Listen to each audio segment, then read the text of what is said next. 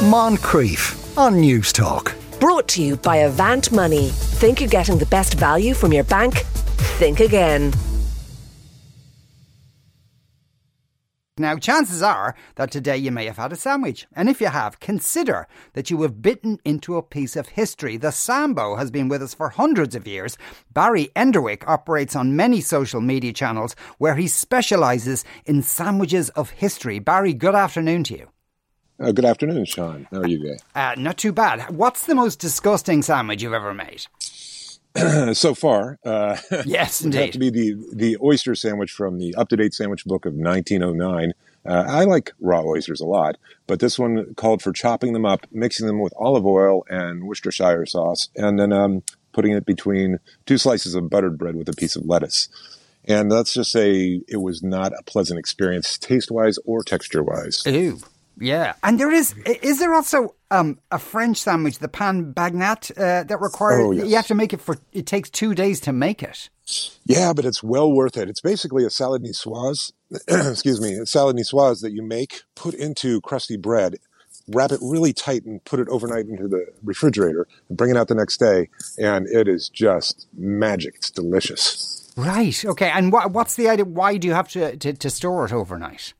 Well, it gives a chance uh, for all the ingredients, all the flavors to kind of blend together and marry. And then it also soaks into the bread a little bit. It doesn't completely sog out the bread, which is important to get the right kind of bread.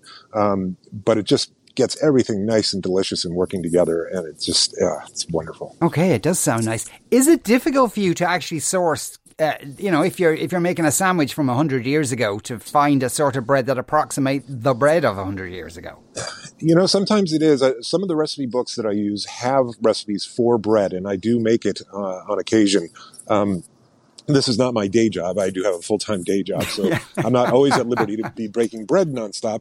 But I've made bread from 1912, uh, and it's a little bit sweeter than uh, the bread we have today, um, mainly because it uses milk. Right. Okay. So uh, on occasion, so okay. so is it close enough not to make that much difference, or are there places you can go to make specific, have specific breads made for you? Uh, no, there. I, th- I think in general, especially as we get towards uh, mid-century, uh, the white bread that we have today approximates what the white bread was then. It's uh, when you get into recipes that are in the 1800s, uh, late 1800s or early 1900s, where the white bread was probably a little bit drier, a little bit crumblier, uh, and slightly sweeter. Right. Okay. That's uh, that's so interesting. Also, the yeah. the uh, um. This is an interesting one because I enjoy a banana a sandwich occasionally. It's one of those things every now yes. and again you go, oh, I haven't had a banana sandwich in a year. I'd like one. How do you make yes. a fake banana sandwich? Well, you know, this was uh, sent to me by uh, someone who uh, was in Manchester and said that she works at a, war, a World War II museum uh, and said this is what they would do in World War II to make up for the fact that they couldn't import bananas because obviously there was a war. Uh, so what they did is they peeled parsnips uh, and then boiled them, mashed them with banana extract and sugar, and put it between two slices of buttered bread. So I did that recently, and I can tell you, if you can't get access to fresh bananas, that is the next best thing. Right. Okay. That's it. That makes no, from the description that makes no sense. That it shouldn't at all I, taste like a banana.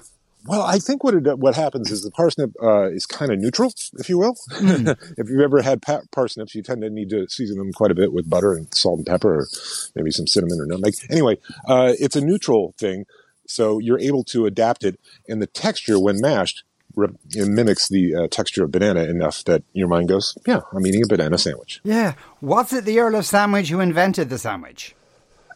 Uh, you know, I, I, Earl of Sandwich got, did a great job of getting his name on the sandwich, but I have to imagine that people were putting stuff between bread uh, long before uh, he did so in the 1700s. Take for example, in China they have a, uh, and I'm, i apologize because I know I'm not going to say this right, but it's Rao Jia Mo, and it's been around since 200 BC, and it's basically almost a hamburger uh, type sandwich.